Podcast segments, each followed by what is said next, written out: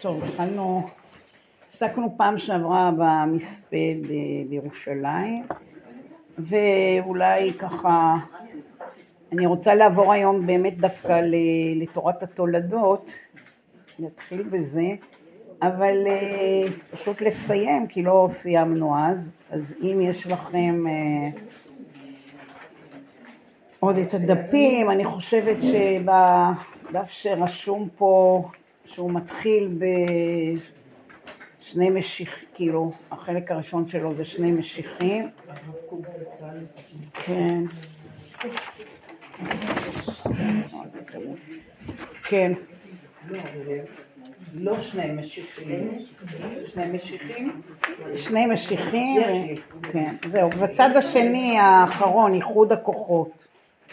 אולי עוד קודם, חבלי משיח, אני חושבת שאת זה עוד לא קראנו.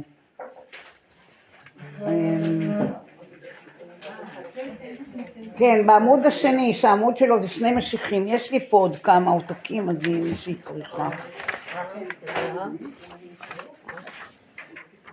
כן, זהו. אז אני ממשיכה.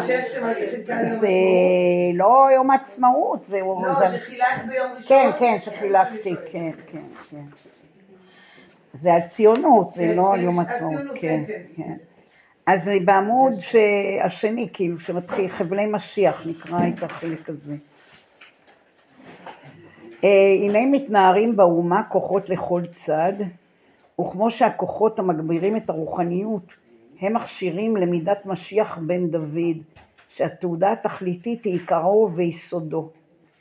כי באמת מרכז החיים הוא התעלות הרוחנית, אלא שאי אפשר שתהיה הרוחניות מפותחת כראוי אם לא יהיו שלמים עמה כל הקניינים החומריים הנדרשים לאומה שלמה ומשוכללת.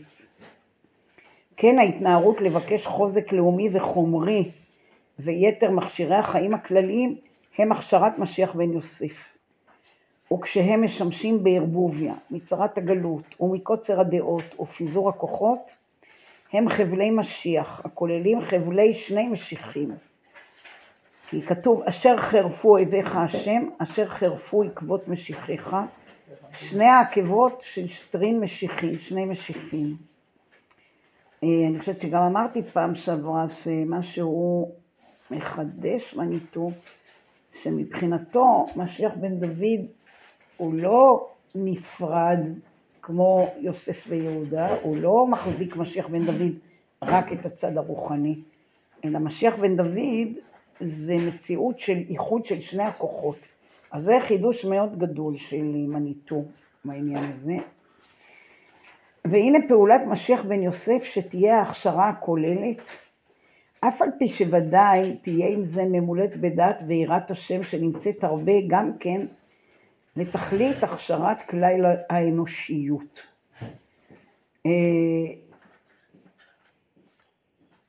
כאן הוא אומר, אני חושבת שזה מעניין, ויש פה גם מפתח במשפט הזה, למה שהרב קוק אומר, זה הרב קוק, זה לא, מניטו מפרש אותו, אבל זה הרב קוק, כמו שהוא, המילים של הרב קוק. והוא נותן פה, אני חושבת איזשהו מפתח, אולי גם לימים האלה שאנחנו נמצאים בהם. כי באמת, כמו שאני רואה את הדברים היום, שבעים וחמש שנה, ברית הגורל שהיא כל כך הייתה חזקה וקשרה מאוד את הציבור, בארץ שהוא התעלם מהמוני מחלוקות שהיו כבר עם ראשית הציונות. באיזה קונגרס אמרו הציונות, אולי הראשון כבר? הציונות אין לה דבר עם הדת. זה היה אחד המשפטים ה... אז בוא נגיד, אז עם המזרח ומחלוקות ואוגנדה וארץ ישראל ו... ודאי שאת כל המחלוקות שדחו פה, מי הוא יהודי וחוק הגיור וניסוי, כל הבלגנים, הכל נדחה איכשהו, אה, בגלל, אני חושבת, בעיקר תחושה של איום קיומי, וגם, כן, ברית גורל, בכל אופן יש ברית גורל. נכון שנגיד, הייתה לי חרדה גדולה בשבוע שעבר, ואתה בכל אופן, שברית הגורל עוד מחזיקה, יום הזיכרון ויום העצמאות עברו. אבל, אבל זה, זה ציפוי, זה לא, זה מתעורר על זה עכשיו הרבה, ובעצם מה צריך לעשות, וזה נורא נורא קשה, אני לא יודעת אם אפשר לצלוח את זה, אבל לנסות להגיע לברית יהוד.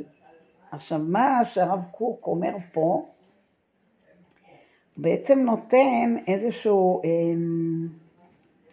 כיוון של ברית יהוד שיכולה להיות מקובלת פה. אה, כן, אני חושבת שבן גוריון טבע את המטבע אור לגויים, אז הרב קוק מדבר על זה פה, הוא אומר שתהיה הכשרה הכוללת לתכלית הכשרת כלל האנושיות. כאילו, זה לא פעם יחידה שהרב קוק מדבר על זה, שאפילו ההתאגדות הלאומית היא אמצעי בכלל, כאילו לעם ישראל יש תפקיד בעולם לא רק ללאומיותו שלו, ו... ו... להצלחתו שלו. בסך הכל המסרים האלה, הפרטיקולרי והאוניברסלי, כמו שבן שלמה, זיכרונו לברכה, היה קורא להם, הוא לא היחיד, אני פשוט למדתי את זה אצלו. איכשהו שיקף לנו, איך שבתנ"ך, זה כל הזמן, יש כל הזמן דיאלקטיקה כזאת, כלומר, יש כל הזמן גם וגם, לפעמים גם סותרים אחד את השני, אבל בואו נגיד, המטרה, החזון הלאומי, אבל גם הכלל האנושי, האוניברסלי, הרי גם לאברהם מצווה להיות, כן, אב המון גויים, מה זה אב המון גויים? כלומר, יש פה בחזון הלאומי שלנו, והרב קוק הדגיש את זה, בוודאי שבדורו הוא היה חריג בנקודה הזאת, מחשב על, על בכלל על אוניברסליה, אז כאילו עם ישראל עוד אה, בקושי התאחה והתקבץ לעצמו. אז הוא אומר, והנה פעולת משיח בן יוסף שתהיה הכשרה הכוללת לתכלית הכשרת כלל האנושיות. והכיוון הזה של... של מדינת ישראל בתור איזשהו נדבך להכשרת כלל האנושיות, זה יכול להיות אחד מדברים שברית יהוד כוללת. מכל מקום, כיוון שהיסוד העיקרי המרובה באיכותו, שהוא התייחדות הצורה הפרטית הישראלית בהתגברה, אינו בולט בו כל כך, אי אפשר לא להתקיים. על כן עתיד משיח בן יוסף להיות נהרג, זה פחד נוראי, כי מה הכוונה? שהציונות, אה, היו הרבה צמתים ב, בחיינו פה ש, שאני פחדתי מזה, אני זוכרת עוד לפני שנים רבות, הרב אבינר כתב בנקודה, מאמר, אז פעם ראשונה התוודעתי בכלל לכל המושגים האלה, על משיח בן יוסף שנהרג. כי למה הוא אומר שנהרג? כי הכל מבוסס על מספד. כתוב, ביום ההוא יגדל המספד בירושלים, כמספד עדד רימון בבקעת מגידו. מדובר פה על הספד. אז עכשיו, מכל מקום, כיוון שהיסוד העיקרי המרובה באיכותו, שהוא אומר בכל אופן, גם צריך לזכור שעם כל השאיפה לאוניברסלי, בדיוק מה שאנחנו מרגישים היום מאוד שקיים.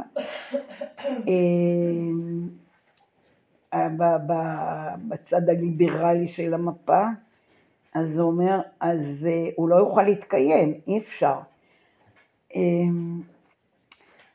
צריך כל הזמן להיות במציאות שאתה, וזה מאוד קשה, אבל שהמחשבה שלך על האוניברסליות, היא לא מבטלת את, ה, את המחשבה על הלאומיות.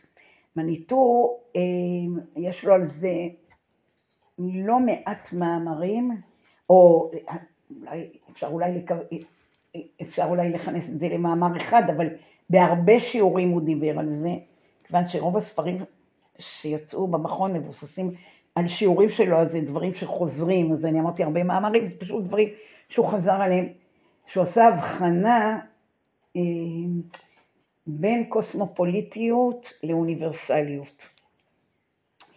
זה משהו שמבלבל היום מאוד, אה, אני חושבת, בתפיסות, וזה כל הזמן צריך להיות זהירים. מה זה קוסמופוליטיות? תמיד את היהודים ברוסיה האשימו שהם קוסמופוליטים, זאת הייתה אחת האשמות שהאשימו את היהודים. קוסמופוליטיות זה להגיד, כולנו, אנחנו חלק ממשפחת העמים, כולנו אותו דבר, זה כאילו איזשהו, מה שאולי היום נקרא גלובל, גלובליזם כזה, כולם אותו דבר, אין הבדל, זה, זה להיות חלק ממשפחת העמים בלי, בלי הייחודיות. באוניברסליות, שזה בעצם התפקיד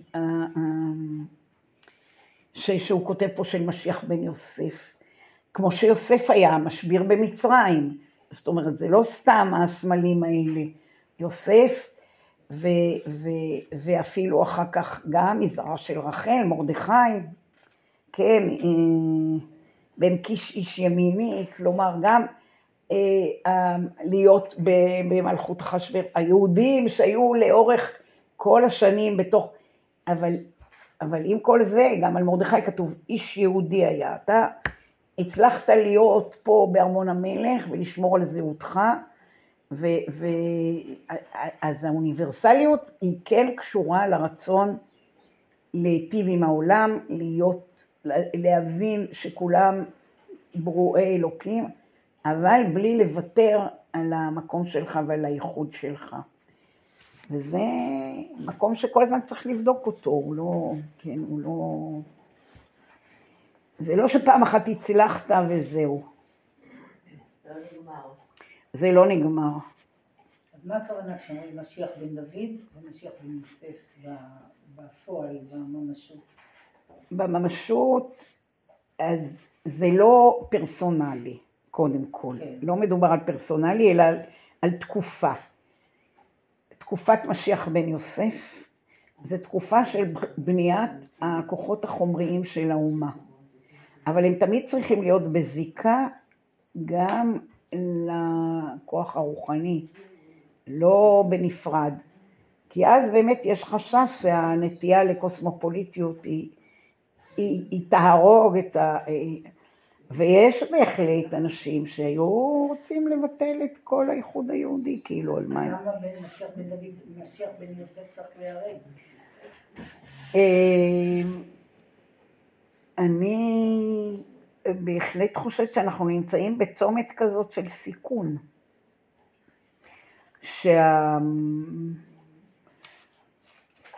הרב קוק, גם אחר כך בהמשך הוא מצביע על זה, שהסיכון הזה יכול להיות בדיוק מה, ממחלוקת שמביאה למלחמת אחים בין הצדדים השונים בתוך זהו. אנשים יחשבו שהחומריות לא חשובה? זה בא משני הצדדים, שהחומריות רוצה להתנסה כמו ירובעם על הרוחניות ועל הייחודיות של עם ישראל, ורוצה להגיד, אנחנו עם ככל העמים, כן, תראו, וכן, מה אנחנו טובים בהייטק ובזה וזה. ו, ולהתכחש לזה שהיא חייבת להתמלא, זה בא משני הצדדים. והרוחניות, ששוב, אם ניקח בזמנו של הרב, היו בעיקר שני הכוחות האלה של החרדיות, וה, וש, שמבטלת לגמרי את החומריות. וזה כשאמרו, מופיע בחז"ל, שאמרו במסכת, בפרק חלק, יתה ולא אחמיני. מה זה? בדיוק בגלל זה. בגלל, ולא רק שאנחנו אומרים את זה היום טוב על השואה, אבל הרב קוק עוד היה לפני השואה, וגם הדברים האלה. אז מעצם המחלוקת הקשה שתהיה בין החומריות, ואז יש שם את רבי יוסי שאומר, יתה ואחמיני, כאילו, אני מוכן לשבת בצל צילי גלליו של החמור, שזה שוב, כן, אני מוכן לשבת בצל, זה יהיה צל, זה קשה, זה מטיל צל, אבל בכל אופן אני מוכן אה, אה, לספוג את, ה, את החומריות הזאת. אז אה, למה נהרג? על זה אני לא חושבת, בוא נגיד, זה כל מיני, הדברים האלה זה מין סתרים כאלה, הרב חושף קצת במאמר שלו. אז משהו, זה שמשיח בן יוסף ירד, זה משהו שרצוי שיקרה, עלול לקרות. בוא נגיד, כתוב שזה מספד מר מאוד, ברור שאנחנו לא רוצים שזה יקרה. שלא רוצים שזה יקרה. אני, אני אמרתי ש... הרב אומר שזה יקרה? הוא לא אומר שזה יקרה, הוא אפילו, הוא בעצם רומז ש... כאילו, זה שהרצל נפטר כל כך צעיר, זה סוג של... משיח בן יוסף שנהרג, זה כאילו, זה עובדה, אבל לא, זה לא חיובי, זה נהרג כפרסונל, לא נהרג כרעיון. בסדר, נכון, אבל הוא לוקח, הוא מערבב את זה, הוא לוקח וסופד אותו בנקודה הזאת, אז הוא כן, הוא כן רוצה להגיד, תיזהרו גם לא להרוג את הרעיון הזה, כן, לא להרוג את זה, שזה לא יקרה. הרי מניטו מביא, אמרתי לכם פעם שעברה איזה מקובל בשם שבילי שאמר ש... שבאיזשהו מקום כתוב שמי שיהרוג את משיח בן יוסף זה ארמיליוס הרשע, ו... ו... ו... והוא אומר שהמקובל הזה אמר שזה הרומל, שהרי רומל ניגף, הרי כמעט הגיעו לארץ, היה פה מצד על הכרמל, היה פה מדובר על התאבדות המונית, היה פה... פחד נוראי שמדינת ישראל תיכבש, ועוד לא הייתה מדינה, כן, ש... שהיישוב היהודי הולך להתחסל, היישוב היהודי בארץ, ו... ו...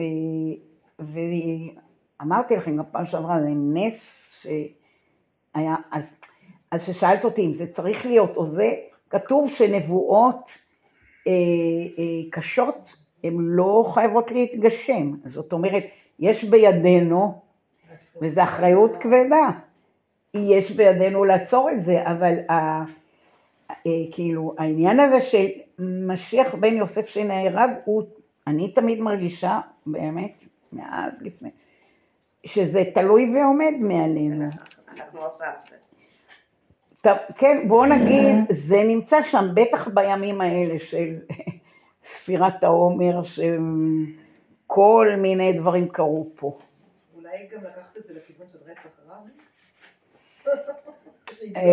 הרב? לא, אני לא חושבת שהגזמת, אני חושבת שהנקודה הזאת, וואו, לא חשבתי על זה אף פעם, אבל בוודאי שבעיני חלק מהציבור, אז זה גילם משהו בציונות ש... זה לא משנה עכשיו מה אני חושבת על זה, אני... אני זו שאלה כ, כדימוי ציבורי, גם עכשיו שאת אומרת זה מאוד מתחדד לי, כי, כי תמיד תהיתי מה זכה רבין, הרי שאתה מסתכל על, על מה שקורה בסך הכל, שוב, האמת היא פה פחות חשובה מהתדמית שהתקבעה אצל ציבור גדול, ואיזה אבל היה עליו ממש המספד בירושלים, כאילו היה... מספדים אין סוף וכל, ו... בצורה מאוד עמוקה. אני מנחה איזו קבוצה של מתנגדי ותומכי רפורמה, ושזה תמיד לא רק זה. ואז באחד המפגשים, ביקשנו מאנשים לכתוב איזה תמונה יש לך מההיסטוריה שהשפיעה כאילו על... אז, אז לא כולם היו באמת גם דברים אחרים, אבל בכל אופן, גם מהצד הזה וגם מהצד הזה, חלק צינו, חלק נכבד, זה באמת היה צריך להיות צפוי, צינו את רצח העם. עכשיו, מה זה אומר? זה... אז, ואני תמיד טעיתי, כאילו... צינו את זה או משני הצדדים? לא, לא, משני הצדדים, אמרתי משני הצדדים. כאילו, זה סוג של טראומה לאומית, לא חשוב... מה אתה אומר על זה? בוודאי שרצח של ראש ממשלה, ואף פעם לא חשבתי על זה, אבל לדעתי זה, זה מאוד חזק. כי, כי... אני לא חשבתי זה אף פעם, לבית את זה עכשיו. כן, לא, אני... באמת זה מאוד חזק. כי קרה פה משהו מבחינה לאומית, ואני אומרת עוד פעם, יש לי דעות משלי על רצח רבין, וזה לא משנה. המשנה הוא שבתודעה הלאומית זה הצליח להתקבע, זה, זה... אז, אז אולי באמת, ובאמת הייתי תמיד, מה הוא זכה שהוא יהיה מועדר כל כך שחצי מדינה נקראת על שמו.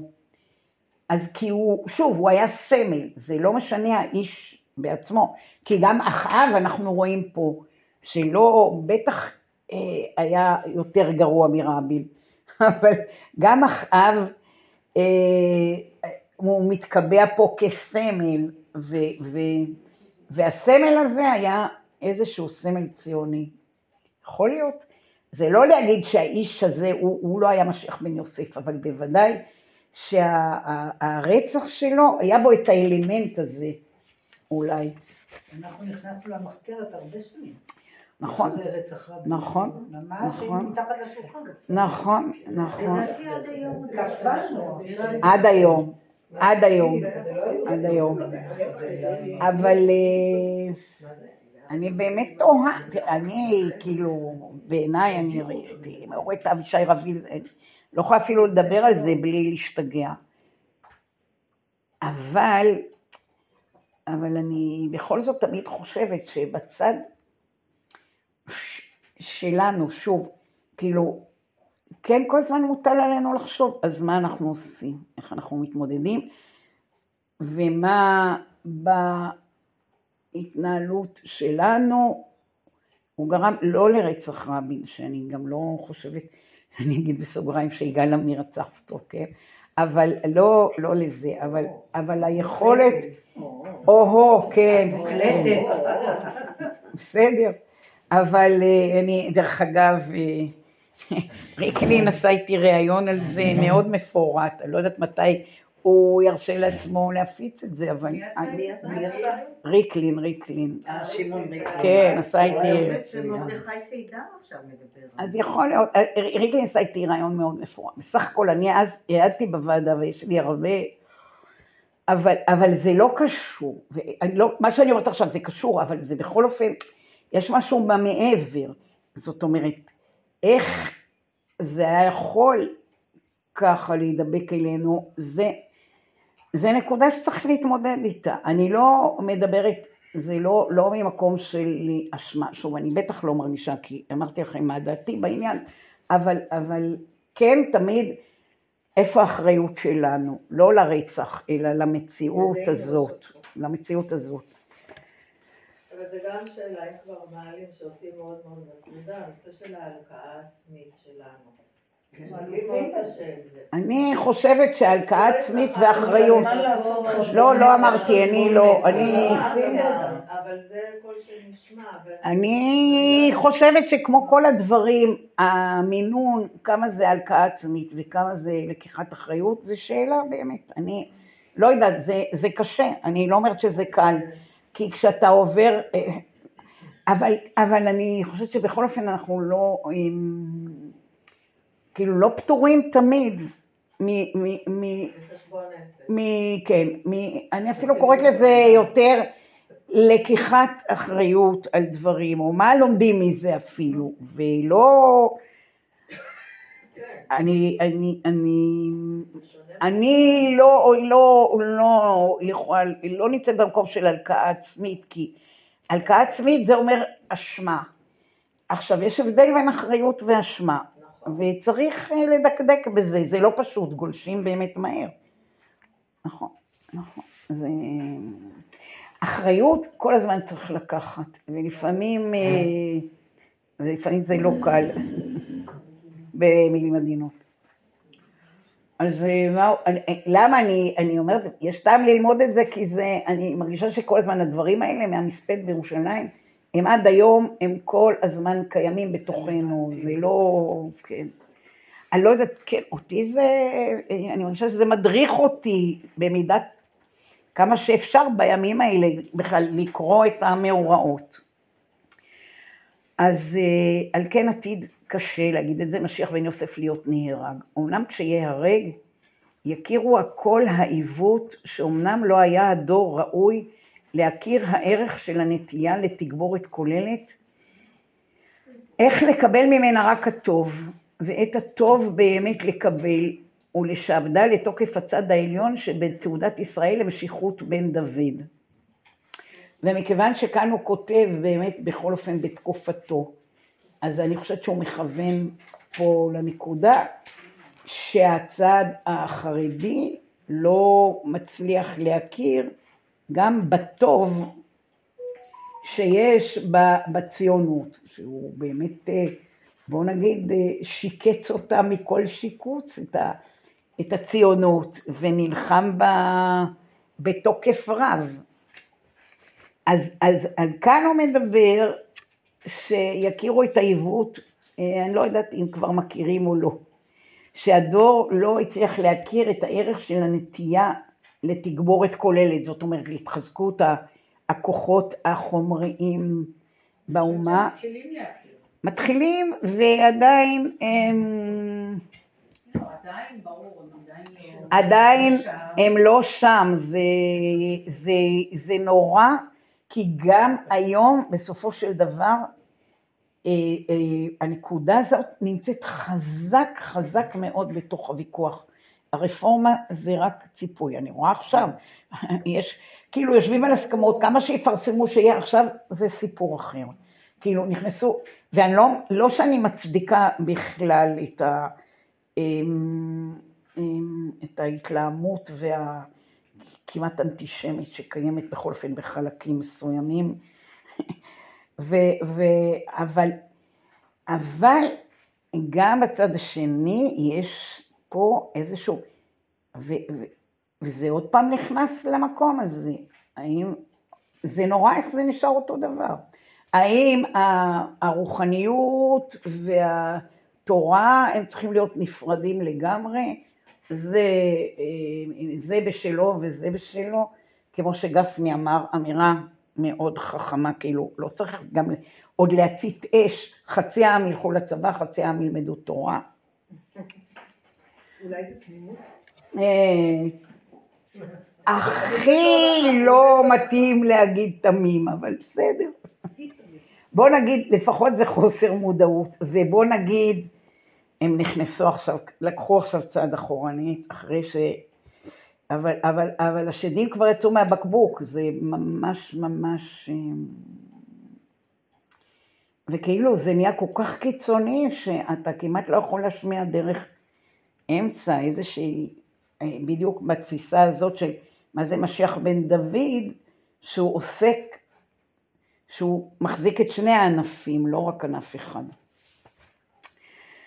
אז בואו נראה, אולי יש פה איזו תקווה, איחוד הכוחות, והנה, אה לא, אז רגע לפני זה, והנה, טוב, דיברנו על זה, אבל אני קוראת את זה בכל אופן, הנה התכונה של החיבה הלאומית, הוא רוצה לשכנע פה הרב קוק, נתגלתה באחאב, שחיבב מאוד את ישראל, ואחז מעשה אבותיו עומרי, שהוסיף עיר אחת בארץ ישראל, ודורשי רשומות אמרו, כולם באים לחיי העולם הבא, לי גלעד, זה אחאב שנפל בגלעד.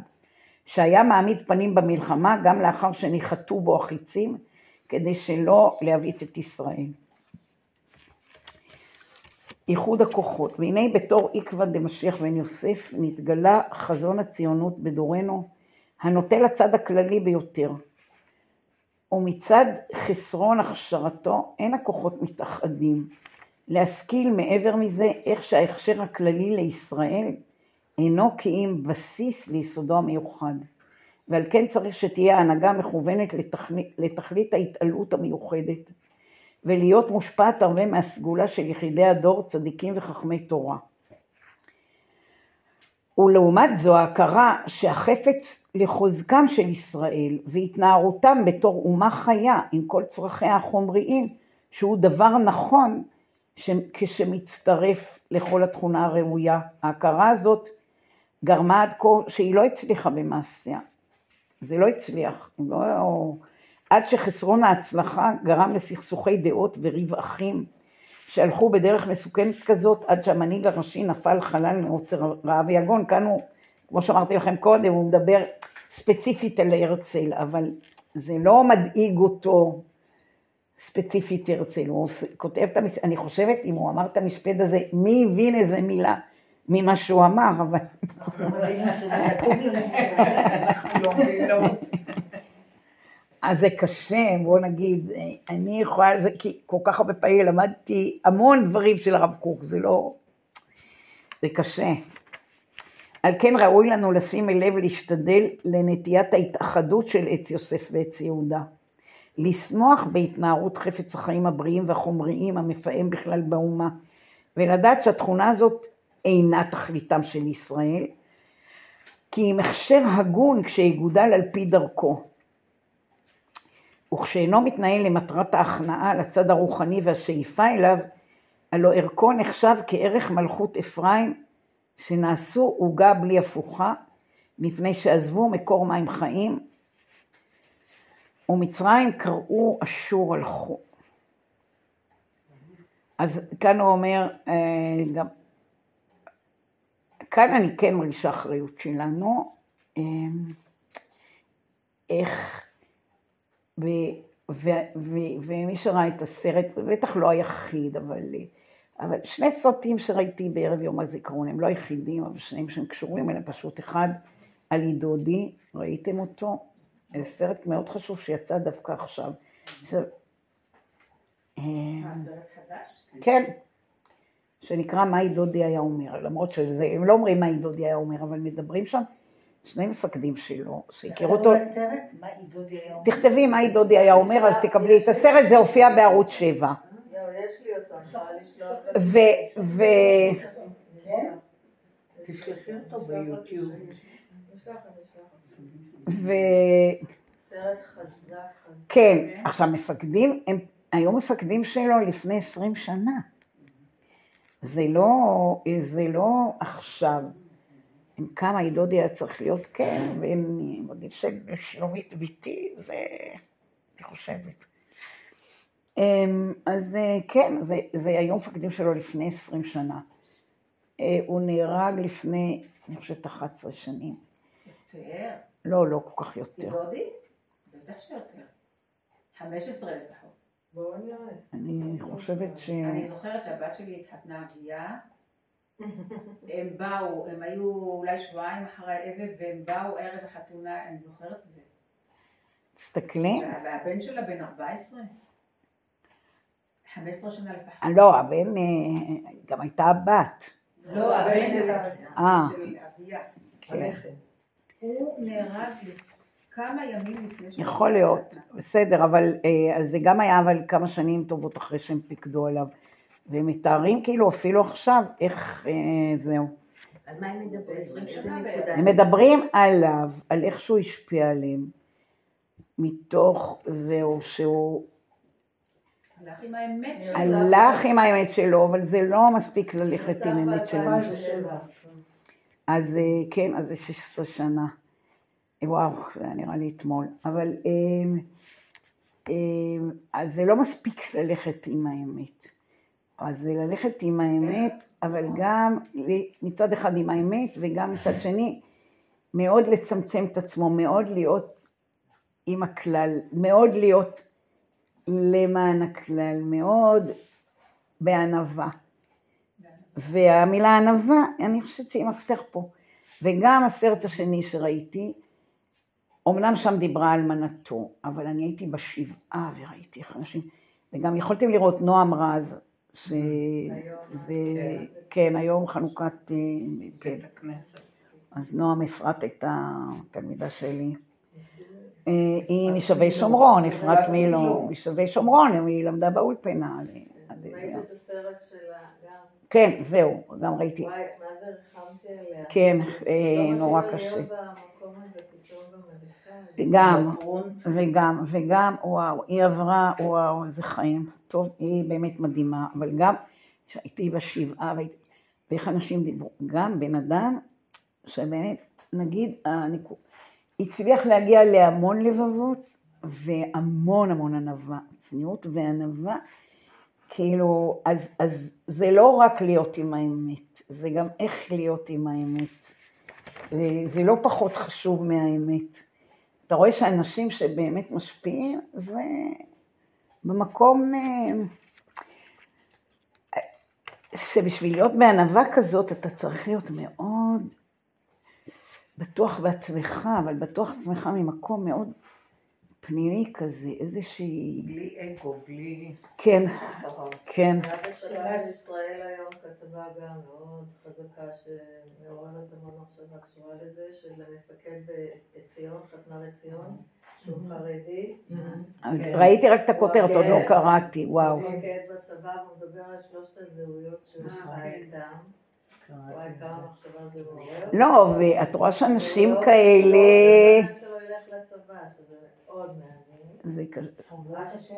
רק בדיעבד, אם הוא לא ימצא את מקומו בעולם... מה, הוא חוזר בתשובה? נהיה חרדי? הוא חוזר בתשובה. הוא חוזר בתשובה ובכל חרדי. כבר מתחתחילה זה התורה, ורק אם...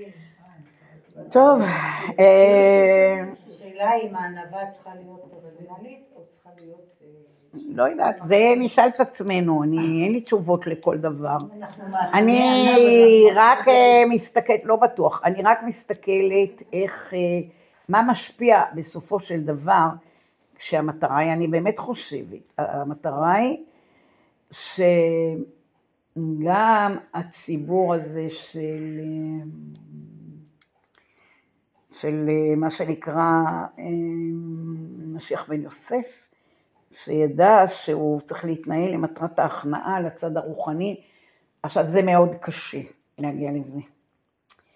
אבל אני, אני הזכרת פשוט עכשיו איזה ניסיון שהיה לי בכלל, שלמדתי מזה, זה סמינר שלמדתי בו אולי הכי הרבה לחיים, לפני, זה היה אחרי רצח רבין, אז אני יכולה, אז אפשר... אז, אז, אז בגלל שזה, היא זוכרת את התקופה הזאת, אז, אז אני יכולה לזכור מתי זה היה. אחרת, היה סמינר בינלאומי, עם, ש, שהיו כמה מנהלים מהחינוך ההתיישבותי, ש, שזה עסק במנהיגות. מירן שפירא המליצה לי, לא ידעתי למה אני נכנסת, זה פשוט מטורף, שישה ימים של סדנאות.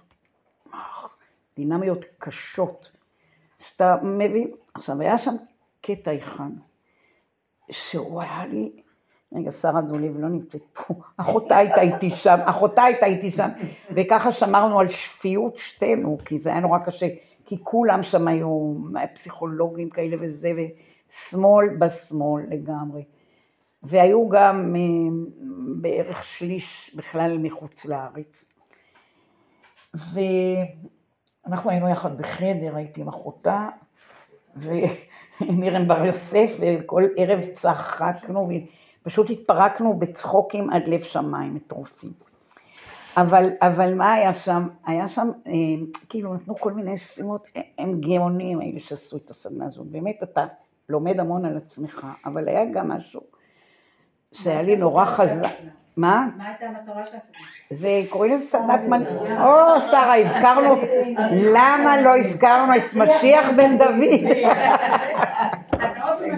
וואו, וואו, זה לא יאומה לחידת עכשיו. למה? למה מה קרה עכשיו? לא, הזכרתי את החותך שהייתי איתה פעם בסדנת תוויסטוק. המטרה זה סדנאות של... תוויסטוק זה נורא קשה. סדנאות שהן מנהיגות, שהן בעצם בוחנות, הם קוראים לזה אופק, א', אני לא זוכרת, ואחר כך פרט קבוצה, כאילו, יש פה, אתה בוחן את עצמך כפרט, אתה בוחן בקבוצה, אתה בוחן. היה שם איזה משהו, נותנים כל מיני מטלות עמומות בכוונה, הכל עמום, אתה מסתובב שם כאילו, אז הייתה איזה מטלה אחת עמומה, שהיינו צריכים, התחלקנו שם לקבוצות, ואז כשחזרנו, זה... הישיבה שם הייתה בכלל במליאה, זה היו בקבוצות וגם היה מליאה, במליאה הייתה ישיבה בספירלה, ככה. ואחרי יום בערך אתה קולט שמי שיושב במרכז הספירלה, הוא בעצם שולט בסדר היום. זה, זה נורא מעניין, זה דברים, הכל שם מאוד מאוד מאוד מחושב. מחושב ואתה לא, אני לא פסיכולוגית, הפסיכולוגים שם ידעו יותר, אבל... אנחנו שתינו, מיריאם ואני, היינו חפות מהזה, ולא, לקח לנו זמן להבין מה. בקיצור, הקבוצות חוזרות, ואיזה, ותמיד כולם רצו לברוח מהמרכז, כי זה, אני יום אחד אחרתי וישבתי במרכז, זה היה נורא קשה. כאילו, אתה מרגיש שאתה מרכז, וכל הפוקוס זה מלחיץ נורא. אז כולם תמיד השתדלו, ושם מדייקים על השנייה. וכולם מאוד השתדלו לא לשבת במרכז. פתאום באה קבוצה, יושבת במרכז, ומתחילה להסביר לכולם, תראו איך אני זוכרת את זה, כמה שנים זה היה, מתחילה להסביר לכולם, אני לא זוכרת מה, וזה גם לא היה משני, אבל איך הרעיון שלהם, כאילו לבצע איזו מטלה שהוטלה על כולנו, הוא הרעיון הכי טוב. והם מתחילים לדבר, ועכשיו אני, קודם כל אני מרגישה בפנים, שזה נורא מעצבן אותי, כאילו, מי אתם, מי שמכם, מה אתם חושבים שאתם? והראש אומר לי, תירגעי, תקשיבי לתוכן, אבל התחרות הזאת היא נוצרת עכשיו. אבל אנחנו, אני אומרת, אנשים דתיים, בכל אופן, קצת משליטים, הקבוצה התחילה להתנפל עליהם, זה היה כמו בלסטראות ממש. מה שאני הרגשתי בבטן, צעקו עליהם, מי אתם ומה אתם חושבים שאת... בערב עוד מירן ואני בחדר צחקנו ואמרנו, תראו את השמאלנים האלה, איך הם השתוללו. זה ממש היה ככה, כאילו, וואו, וצעקו עליהם, ו... ומה איתכם, ומה... זה העליבו אותם, עד שאחד שם ממש התחיל ככה,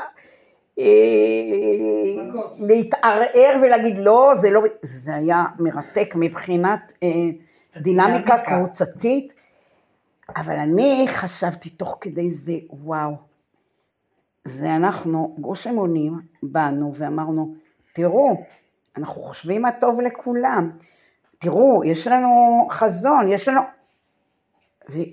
וואו, ממש הרגשתי, כאילו אנחנו יושבים, כאילו הבנתי את המקום הזה, כי אפילו בי התעורר, רגע, מי אתם? מה אתם? זה היה נורא חזק, איך זה נגמר, זה, אני מזכירה לכם, זה היה אחרי רצח רבין, אז מישהו עשה ככה,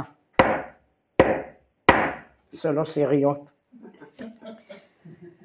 ואז זה נפסק, אחר כך דיברו על זה הרבה, רק אני אומרת, החוויה הזאת, אני אומרת, הלא פשוטה, ש, שמישהו יסכים לקבל, כאילו, להכניע את עצמו, לקבל את עמדתך, זה, חוויתי את זה שם, זה כזה מיקרוקוסמוס, זה כזה, הנה בוקי, אתה אמר, תוויסטוק, הם מאוד טובים, ואתה חווה שם, הרבה חוויות עוד היו לי משם, שלמדו, טלטלה, טלטלה, היו אנשים שממש התפרקו שם, ממש התפרקו. הייתה לי שם עוד חוויה שאני מספרת לכם ברגע, כי זה... התפרק לא קלה לתחותי, היא לא התפרקה. היא לא התפרקה, גם אני לא התפרקתי, אבל אנחנו שתינו מאוד חיזקנו זו את זו. אבל היה שם קטע, באותו יום, לא... אבל לא צריך להיבהל, כאילו המילה להתפרק, עם קונוטציה שלי, אבל אם תאמרי במקום של ערעור של האמת שלה, בבדיקה מחדש, זה משהו כללי? זה לימד אותי מאוד, אבל היה שם עוד דבר שזה יכול לעניין אתכם, בתור, אנחנו כאן כאילו, זה לא קשור לנושא, אולי קצת, זה היה מעניין. בדיוק בשבוע הזה, זה שוב, אני אומרת אחרי רצח רבין, והיה בלגן גדול, זה לא היה בשבוע אחרי רצח רבין, אבל זה היה חודשיים בערך אחרי זה, ואז גם במסגרת זה, הסכמי אוסלו העבירו את שכם ו... וג'נין לפלסטינאים. עכשיו, ואני, אז היה לי נורא קשה הידיעה הזאת, וחוץ מזה הסדנה הזאת באמת מערערת, ופשוט בכיתי באחת מהסדנאות, ה... אבל לא יכולתי להגיד להם למה אני בוכה, כאילו, מי אני אדבר. אז היה בקבוצה שלנו גוי אוקראיני, פסיכ... פסיכיאטר, והוא כל הזמן נורא עניין אותו להבין מה אני רוצה, מה אני חושבת. והוא ממש חפר לי בהפסקה, עד שבסוף אמרתי לו על, על שכם וג'נין. אז הוא אומר לי, הגוי הזה. הוא אומר לי, בטח שאת בוכה, אדמה זה אימא. זה, תראו שאני זוכרת איזה, היו לי שם כמה דברים שכאילו נשארו, זה הגוי, אצלו פשוט. הוא אומר, בטח שאת, לא יכולתי להגיד את זה לישראלים שמה. אבל נכון, היום הוא יגיד את זה עוד יותר, אבל הוא ממש, אמר לי במין פשטות כזאת. מה, כאילו, מובן מאליו? טוב, נחזור לענייננו, קצת גלשנו. אבל אני סיפרתי את זה באמת בהתחלה, בגלל הנקודה הזאת, שלהרגיש הרגשתי בתוכי על דבר מטומטם לחלוטין, שלא משפיע על אורחות חיי בכלום, ובכל זאת ממש הרגשתי איך אני נשאבת למקום הזה של מי הם, מה הם יגידו, מה הם עשו. זה טבעי. אז לכן אני אומרת, נכון? אז אני אומרת, איפה הגענו? אחרי מצרים קראו אשור הלכו, על כן תהיה תועלת המרירות שראוי גם כן למי שנוכל לחושבו בתור עקבה למשיח בן יוסף, מצד השפעתו על החפץ הגדול הכללי של תחיית האומה במובן החומרי והכללי. באמצע הפסקה אחד לפני הסוף, באמצע, כן. אז אני חוזרת קודם, אני אתחיל את הפסקה הזאת עוד פעם, על כן ראוי לנו לשים לב, להשתדל לנטיית ההתאחדות של עץ יוסף ועץ יהודה, לשמוח בהתנערות חפץ החיים הבריאים והחומריים, המפעים בכלל באומה, ולדעת שהתכונה הזאת אינה תכליתם של ישראל, כי אם הכשר הגון כשיגודל על פי דרכו.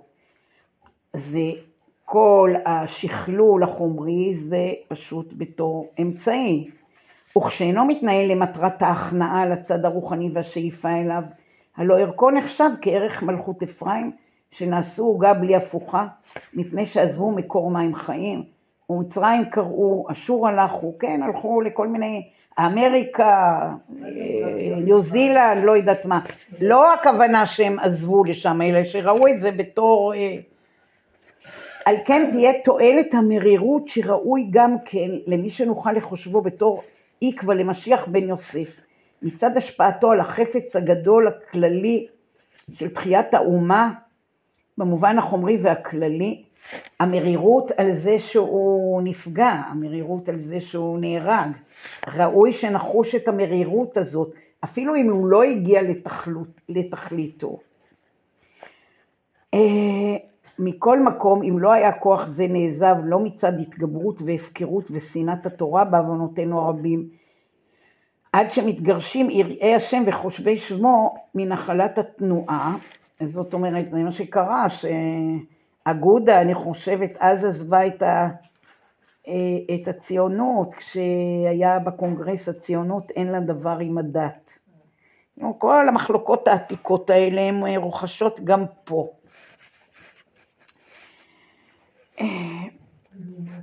לעומת זאת, מחסרון אומץ הלב, לבקש שכל כוח שהוא מצד עצמו טוב יתחזק, ואם חסר לו השלמתו הרוחנית, עלינו להשתדל על התרבות אור הדעת ויראת השם במעלה רמה, עד שיוכל לכבוש ביתר, ביותר כוח חיים אדיר ולהיבנות ממנו. בעצם הוא אומר, התפקיד שלנו והאחריות שלנו, ולא שיש לי מתכון איך לבצע את זה, כי בחיים בסוף הכל מאוד uh, מתערבב, זה לא פשוט, גם נכנס פוליטיקה, גם נכנס כוח, גם נכנס אגו, גם נכנסים. זה לא רק שוק הרעיונות, ומאוד קשה לבודד את זה. Uh, כן, בוא נגיד, זה בשדה הפוליטי אין צ'אנס בכלל, משום שה... הנטיות של האגו והכוח, הן גוברות על כל דבר, על כל דבר, מכל צד, זה לא, כאילו, אין שום סיכוי בכלל, אבל אני חושבת שאז האחריות היא בשדות אחרים, פשוט להשפיע כמה שיותר בשדות אחרים. אז התקיים בנו מקרא שכתוב, ונתתי בציון תשועה לישראל תפארתי. כי הכנת התשובה לא צריכה להיות מצידנו, ואין התשובה מתקיימת באמת, כי אם כשהכוחות המצויות באומה ושאפשר להם להיות נמצאים, יהיו בכל תוקפם, ועם עוז החיים יהיו מוסבים אל הטוב, ואז נהיה מוכשרים לחפץ העליון, להיות, נו, הלוואי והיית עטרת תפארת ביד השם, וצניף מלוכה בכף אלוקיך. שזה בעיניי המשמעות היא שנצליח באמת כמו רבי אלימלך מליז'נסק, עד רבה, שנראה כל אחד מעלת חברינו ולא חסרונם, וגם שנראה את חסרוננו, לא רק את מעלותינו ולא רק את חסרונם. ובוודאי שבמציאות של תחושה של איום והישרדות, שמציאות שנמצאת בשני הצדדים היום בחוזקה, אז מאוד מאוד קשה להגיע למצב הזה. זה, לא יודעת, צריך נס, אני מקווה שיקרה. שרה, איך את מסבירה את זה שהם סך הכל מעטים, השמאל, והוא כל כך משתלט עליהם? זה כשהם התיישבו לעבוד והספירה לה, זה נובע ממאה שנים שהארץ היא שלהם, בתפיסה שלהם. טוב, אני ממש לא רוצה להיכנס לזה, כי פעם שעברה לא רוצה להיכנס לזה. זה ההם, ההם וה... אבל אני זה לא עושה, אבל לא מתנהגים ככה. אנחנו לא מרגישים ככה, אבל לא מתנהגים ככה. אני, את תשמעי אותם, אז תראי שהם גם בתחושת קורבנות אדירה, ויש להם גם על מה לסמוך, ואני לא, ואני לא. בואו נגיד, הם נמצאים בכל מוקדי ההגמוניה, זה ברור, זה בכלל לא... בכל... ואני עוד לא רואה שהם מצליחים. לא, בינתיים, תראו. בגלל זאת היו מאה וחמישים אלף, והגבלות שלהם זה חמש מאות אלף. זה לא נגמר, תשים, ההפגנה הזאת, מספרי ההפגנות זה, עם כל הכבוד לזה, שאנחנו מתעסקים עם זה, זה די שטויות. זה לא זה. זה משפיע? בסדר, טוב. אם אתם רוצים להיות שם, אין בעיה, אני לא... לא נראה לי, לא נראה לי, לא נראה לי שהשיח הזה שלהם ושלנו הוא יוביל לאיזה מקום. אני כן יכולה להגיד דבר אחד, שמה זה שלהם? עכשיו במוקדים, כמו שאמרתי, בפוליטיקה, במוקדים, בראשים, זה נכון, וכמו שבוקי, אני חושבת אמרה, רותי פעם שעברה וזה חלק מהתמונה. בכל אופן, יש סתם המון אנשים, מאות אלפים אנשים, שהם ציונים ואוהבי המדינה, והם נמצאים היום בהפגנות של המחאה. ו...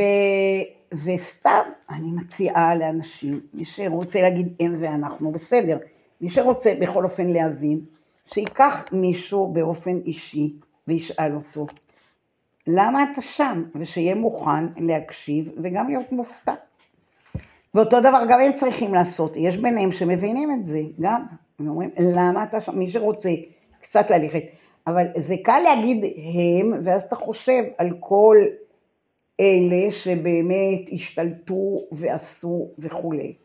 יש דורות חדשים היום, הם נמצאים במקום אחר, לא כולם שיוצאים הם כאלה שולטים וכו'. עכשיו יש פה כמובן גם המון, כן, שאנשים כותבים שמה, כאילו, לא רוצים לפרנס ציבור שהוא לא זה, עד עכשיו הלכו לצבא והלכו זה וזה וזה. שוויון ושוויון, עכשיו זהו. אבל לא, תעזבי אותך. נכון, אבל זה לא עניין של קשקוש. מי שעכשיו בממשלה דרש, את מסתכלת על עצמך, אבל כשהם מסתכלים, הם יכול להיות שהם רואים את זה כגוף אחד, כי בוא נגיד גם המפלגה נקראת ציונות דתית, לא כולם היו בצבא, אבל לא זה, הנקודה היא לא מי היה בצבא ומי לא, אלא מה שהחרדים דורשים היום, והם דורשים מבחינה כלכלית וצבאית דרישה שיכולה להפיל את מכינת, במיוחד מבחינה כלכלית. השמאל היה נותן להם פי שלוש, אם הוא רק היה יכול. איזה מין, איזה מין, אז את היית הולכת להפגין אולי, או שלא היה אכפת לך, אבל זה לא טענה, אני בעיניי זה לא טענה. אני גם נמצאת בקבוצה כזאת, והם אוהבים, באמת, הם אוהבים את המדינה, ואני תמיד אומרת, אני עכשיו שהם סוגעים, באמת, הם אוהבים עד גבול מסוים. הם אוהבים אותך שאת למטה. עד גבול מסוים. טוב, אבל אני, אני, השיח הזה של... של הם ואנחנו, אני פשוט מרגישה, זה בכלל לא קשור, בעיניי זה לא חשוב אם זה אמת או לא, זה חלק מהאמת בוודאי מה שאתם אומרים, אני גם מרגישה ככה, אני רק חושבת שזה לא מקדם אותנו לשום מקום, בהקשר הזה שאנחנו מדברים עליו, אם אנחנו חרדים למדינת ישראל, אנחנו צריכים לחשוב אחרת, אני לא יודעת איך אחרת, אני לא אומרת על כך עצמי, אני לא אומרת להיכנע, אבל קודם כל בכלל לצאת מהשיח הזה, כי הוא לא מקדם, לא בגלל שהוא לא נכון, לא בגלל שאין בדברים האלה, אבל זה פשוט לא מקדם. אז אפשר להמשיך. אני לא יודעת עד מתי. נכון, כי זה לא על הרפורמה באמת, זה לא על הרפורמה.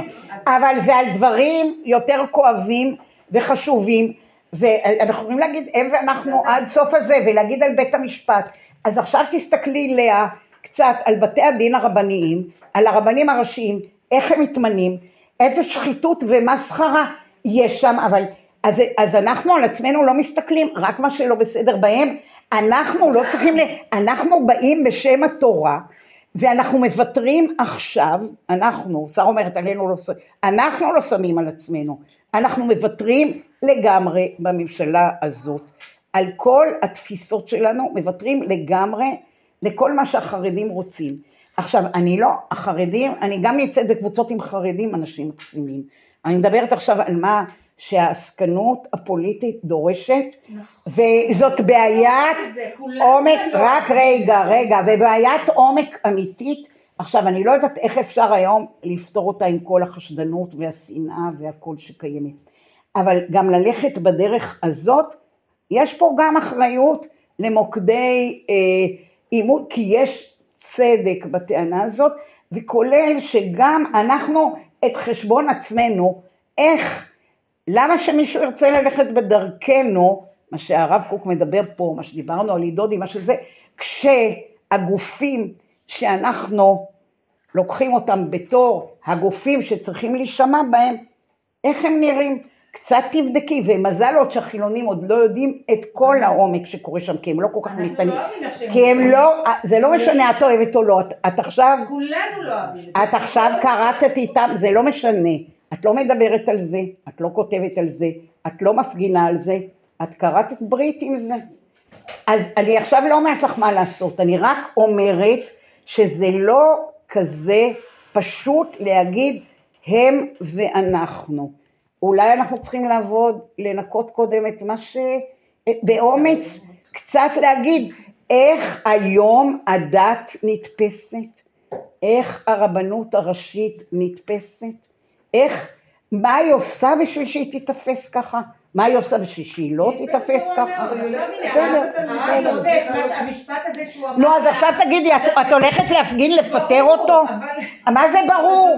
מה זה, לא, זאת לא הנקודה. בסדר. זה באמת שהיו בחירות, וזה הם לא רוצים אותנו שם. זה נקודה אחת. זה שצריך לפתור אצלנו. בסדר, זה נקודה אחת. את מסתכלת על הנקודה הזאת עיקרית בעינייך, בעיניי העיקרי זה יותר... שאנחנו נעשה את העבודה שלנו. טוב, נו, אמת, אני לא רוצה. אני לא, אני אומרת עוד פעם, אני לא רוצה להתעסק בהם, אני כן מאמינה שאם אנחנו, אני קודם דיברתי על שני הסרטים האלה, לא ממקרה, לא זה, אני לא תמימה, זה לא ביום אחד, אבל אם אני מאמינה בתורה, ומאמינה שאפשר להגיע לזה, ואתם מדברות עכשיו על הפוליטיקה, אני לא מדברת על הפוליטיקה, זה בסדר, זה קורה בפוליטיקה, אבל הפוליטיקה, כמו שאמרתי, שמה אין סיכוי, יש שם אגו ויצרים מכל צד. אם יש לנו אחריות, מה שאנחנו כן יכולים לעשות, אנחנו יכולים לשבת לדבר ולהתמרמר ולצעוק וזה, והם חזקים והכל, כל מה שאמרתם נכון, השאלה לאן זה מוביל, אבל אם באמת בעיניי, האחריות היא שלנו באמת לה, להאהיב את, ה, את התורה. עכשיו זה לא שאין פה בסיס לזה, זה, יש ציבור מאוד גדול וזה גדל בשנים האחרונות, אני חושבת שעכשיו זה נסיגה, בוא נגיד עמית סגל שהוא ממש מכוחותינו, אז הוא כתב, המיזם, המיזם בין ארבעת החודשים, הממשלה, להסנעת הדת. ככה הוא קרא לזה. אז עכשיו בוא נראה, עמית סגל, זה לא רביב דרוקר. אז, אז כן, אז, אז עד שאנחנו כועסים על כולם, ובצדק אולי, אבל שמישהו אצלנו יעיז להגיד משהו לתיקון המחנה שלו, כדי שקצת יהיה פחות חילול השם, יהרגו אותו. משיח בן יוסף ירג. אני פניתי, לא אגיד אפילו למי, לאחד הרבנים החשובים, שהוא בגישה הזאת, והוא לא מוכן להגיד מילה. בגישה אפילו, אני לא אומרת עכשיו נגד הרבנות וזה, להגיד מילה. לא, כי אי אפשר, ואני באמת חושבת, שאני לא יודעת, כתוב בתורה, אשר נשיא יחטא, כאילו נשיא יכול, שהרב הראשי לישראל אומר כזה דבר, ואנחנו לא צועקים, אז אנחנו הולכים לדבר על אהרון ברק, מה קרה? הוא אב בית דין, מה זה? אנחנו באמת, סליחה, הוא אמר לשר החדש, כאילו, תרמה קצת, תכופף קצת, תעשה ככה, משהו כמו שהוא לא חייתי. כן, כן, אבל הוא אמר, כן, אבל הוא אמר משהו לא חוקי, והוא אמר, אני יודע שזה לא חוקי. אני מתפוצצת מהשיחה הזאת. טוב, בסדר, שרה, אבל דברי איתי אחר כך. נכון, אני עוברת למשהו אחר. בסדר, אני... לא, אבל אני רוצה עכשיו, הראותי... בשבילי זה ההבדל, הקורסים שעורס אותם. איפה הם עכשיו? זה לא עבד, שנים אנחנו מדברים איתם. רותי, את לא מתייחסת לדברים שאני אמרתי, אבל אני לא רוצה, אני... בסדר, גם שאני ארוב, בואי נעבור הלאה, כזה תעברי לבנות. אני, בסוף אני אגיד לכם עוד גם משהו פוליטי בהקשר הזה, אבל לא עכשיו, כי זה לא העניין. אין פה עכשיו את הלוח, אני רוצה את הלוח רגע, ואם זהו. היה אצלנו, הוא תראו אצלנו. סדר, נו.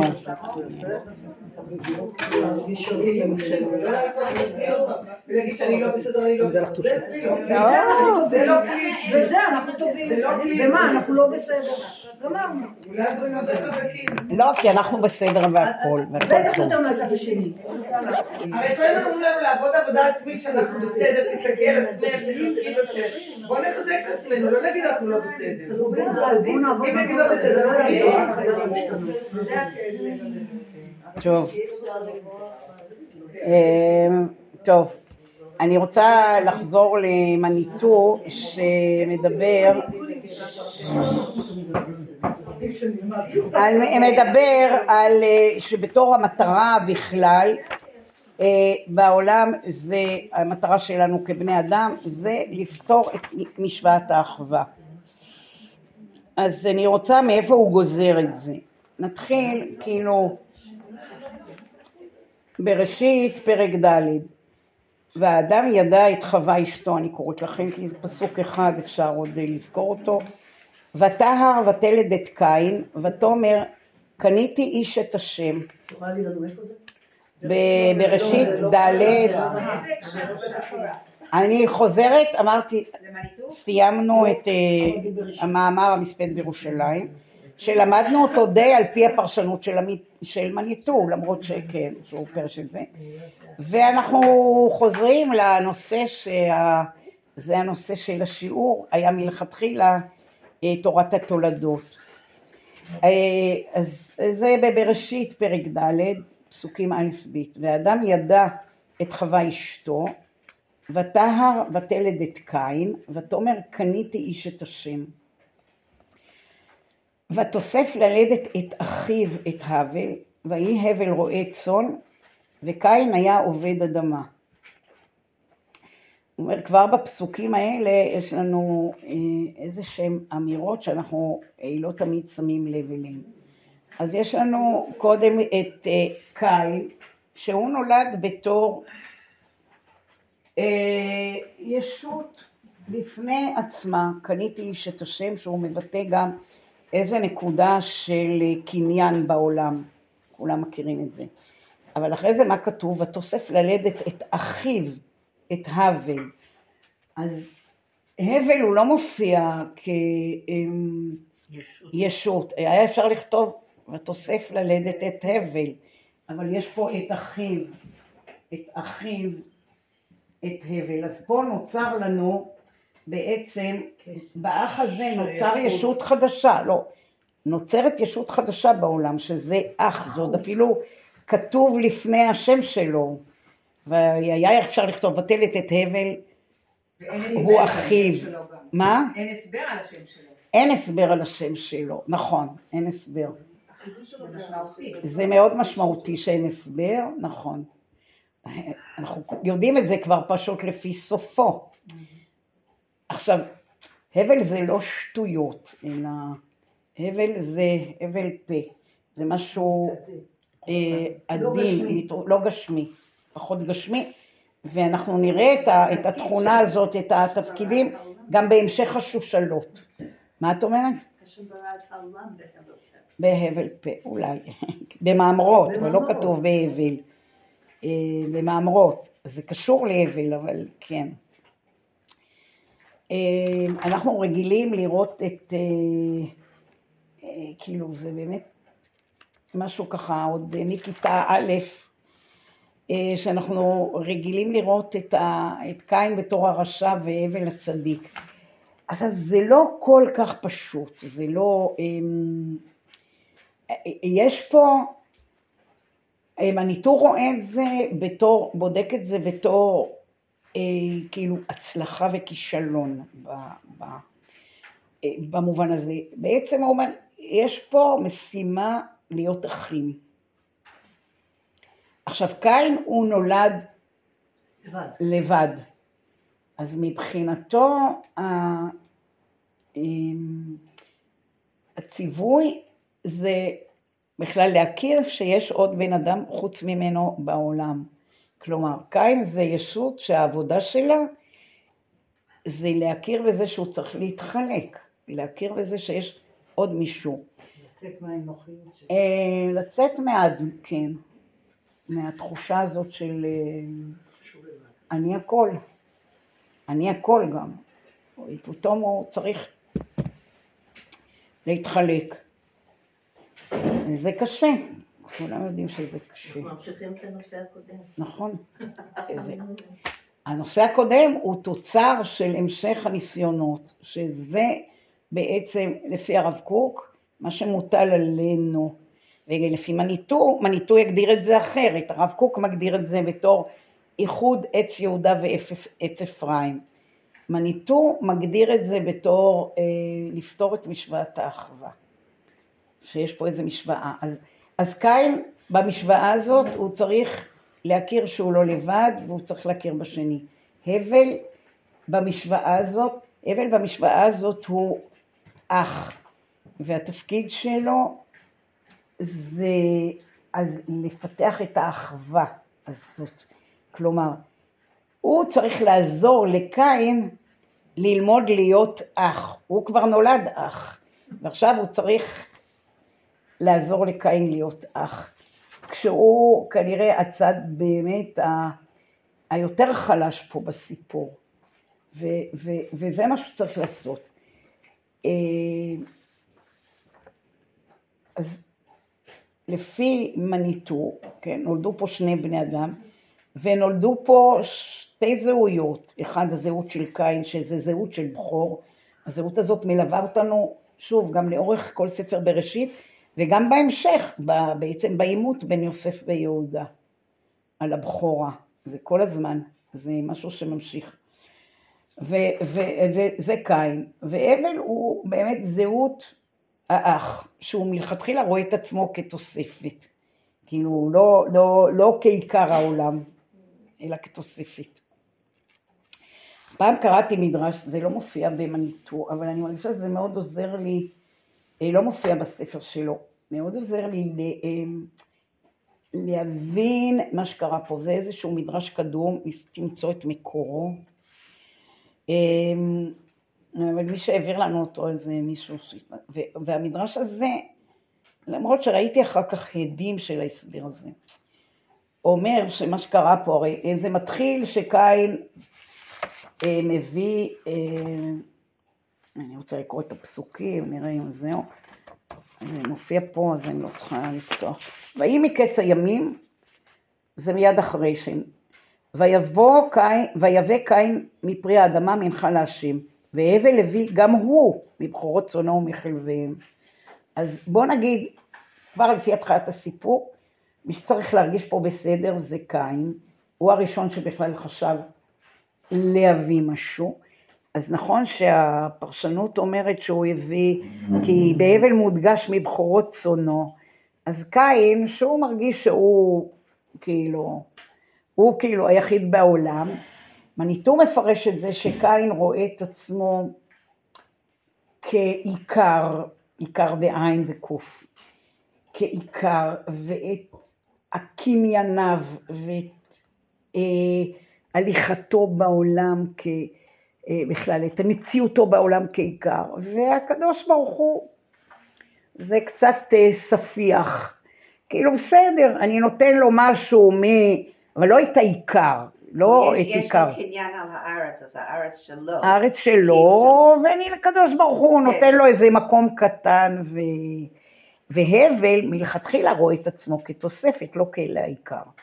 והוא מביא מבחורות צונו ומחלבין, אבל בכל אופן כתוב גם הוא, כי הוא לא הראשון, אבל בסדר, הוא מתעורר לזה מקיים.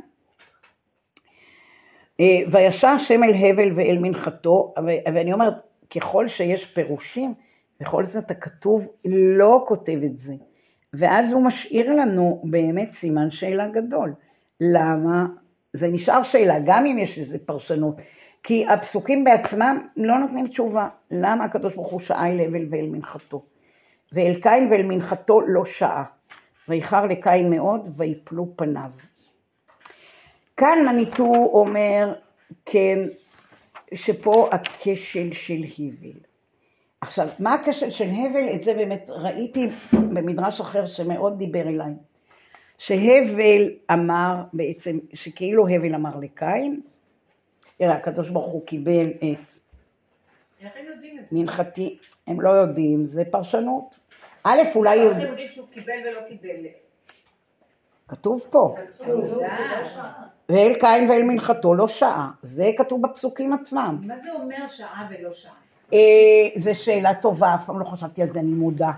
אבל אולי היה בטח איזה סימן אלוקי, שהמלכה, שהאש עולה למעלה, זה היה סימן גם בבית המקדש, ופה לא.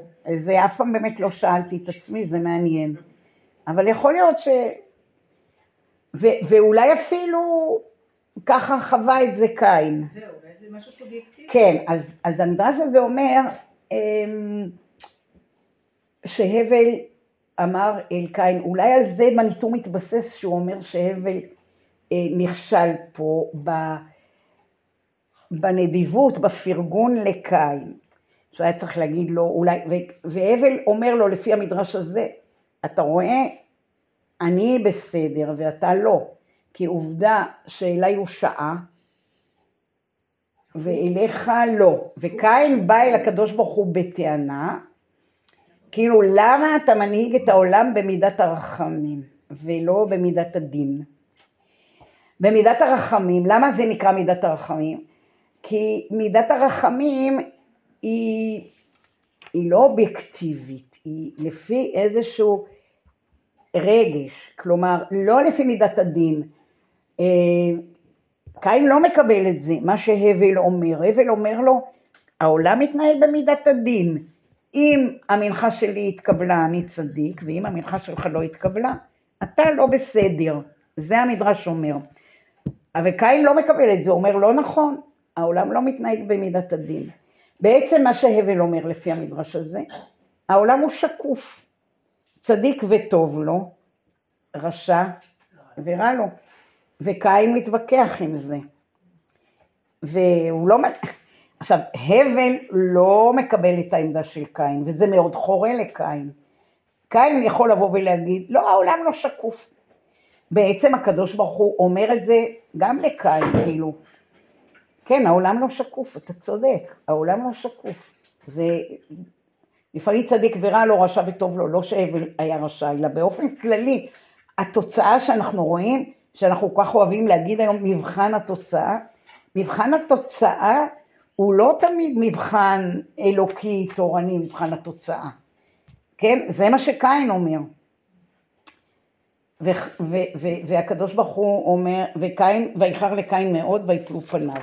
עכשיו, מה שמניטו עוד מוסיף פה, שזה גם יפה. ויאמר השם אל קין, למה חרה לך ולמה נפלו פניך?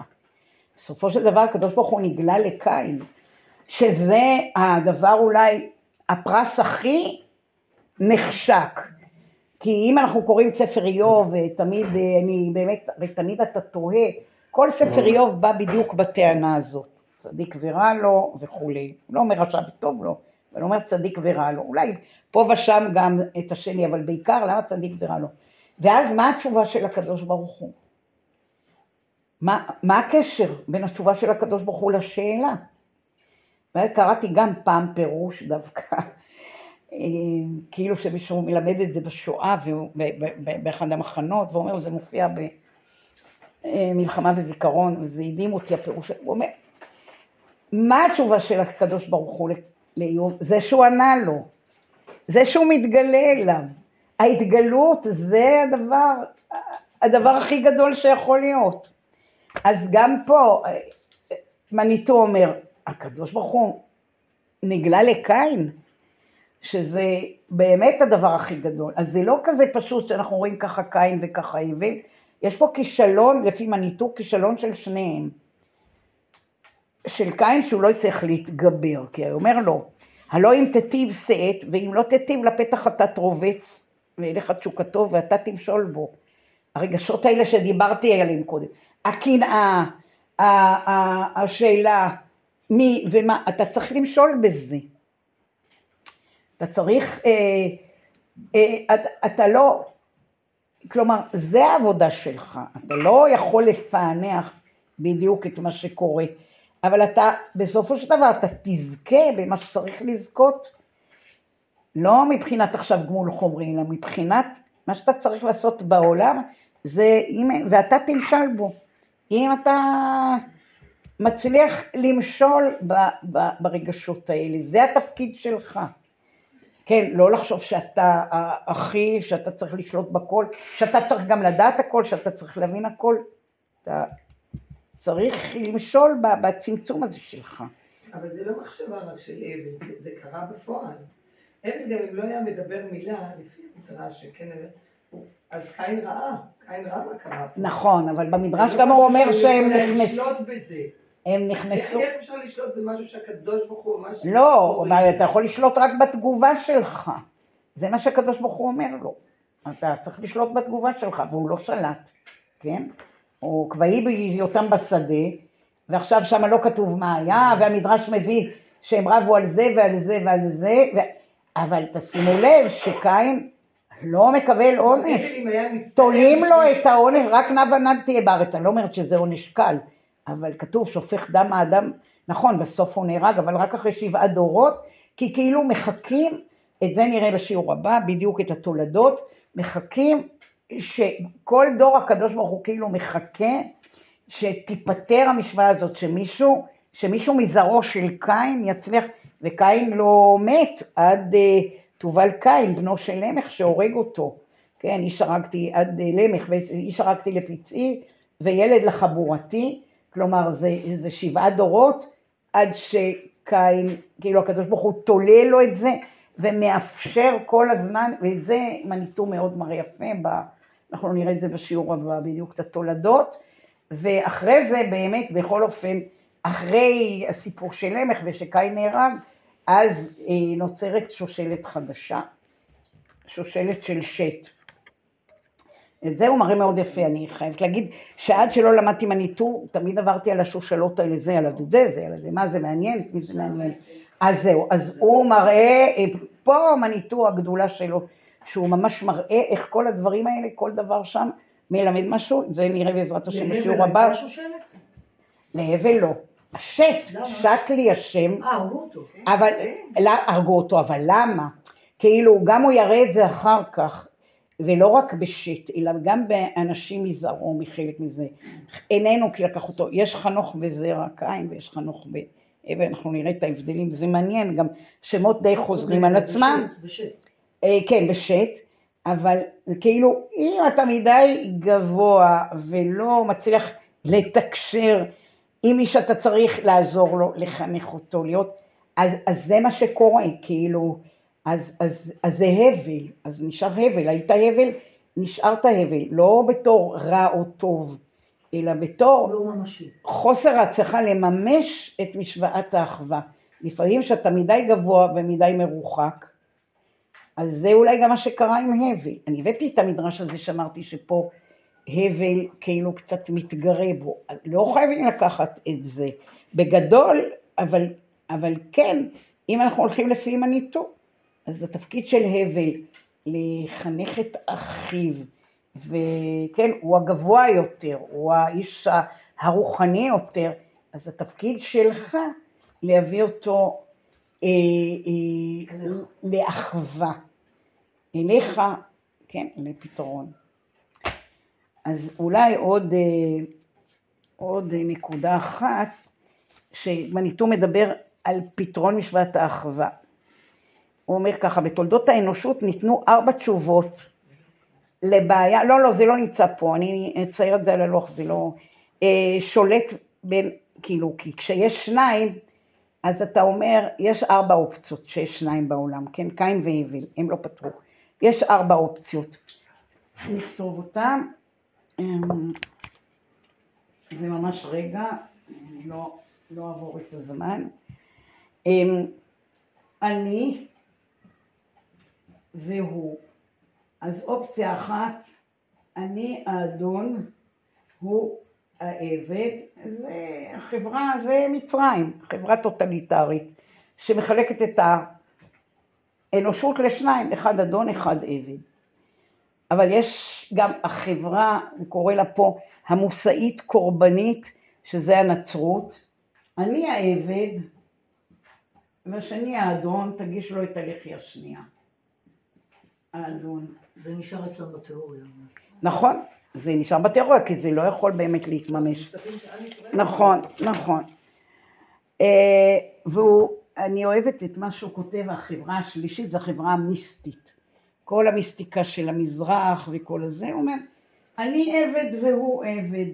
כאילו, אנחנו, הגורל שולט, הכל זה, אין פה שליטה, אנחנו עבדים, במובן היותר עמוק, כשאין לנו שליטה על, על גורלנו, ואומר, התורה קובעת שהמשוואה היא, אני אדון ואתה אדון, וזה נורא קשה להגיע לזה, אבל שכל אחד, אני גם אדון, ואני מכיר גם בשני, אז זה להיום, ופעם הבאה באמת נראה את התולדות. תודה רבה. עכשיו.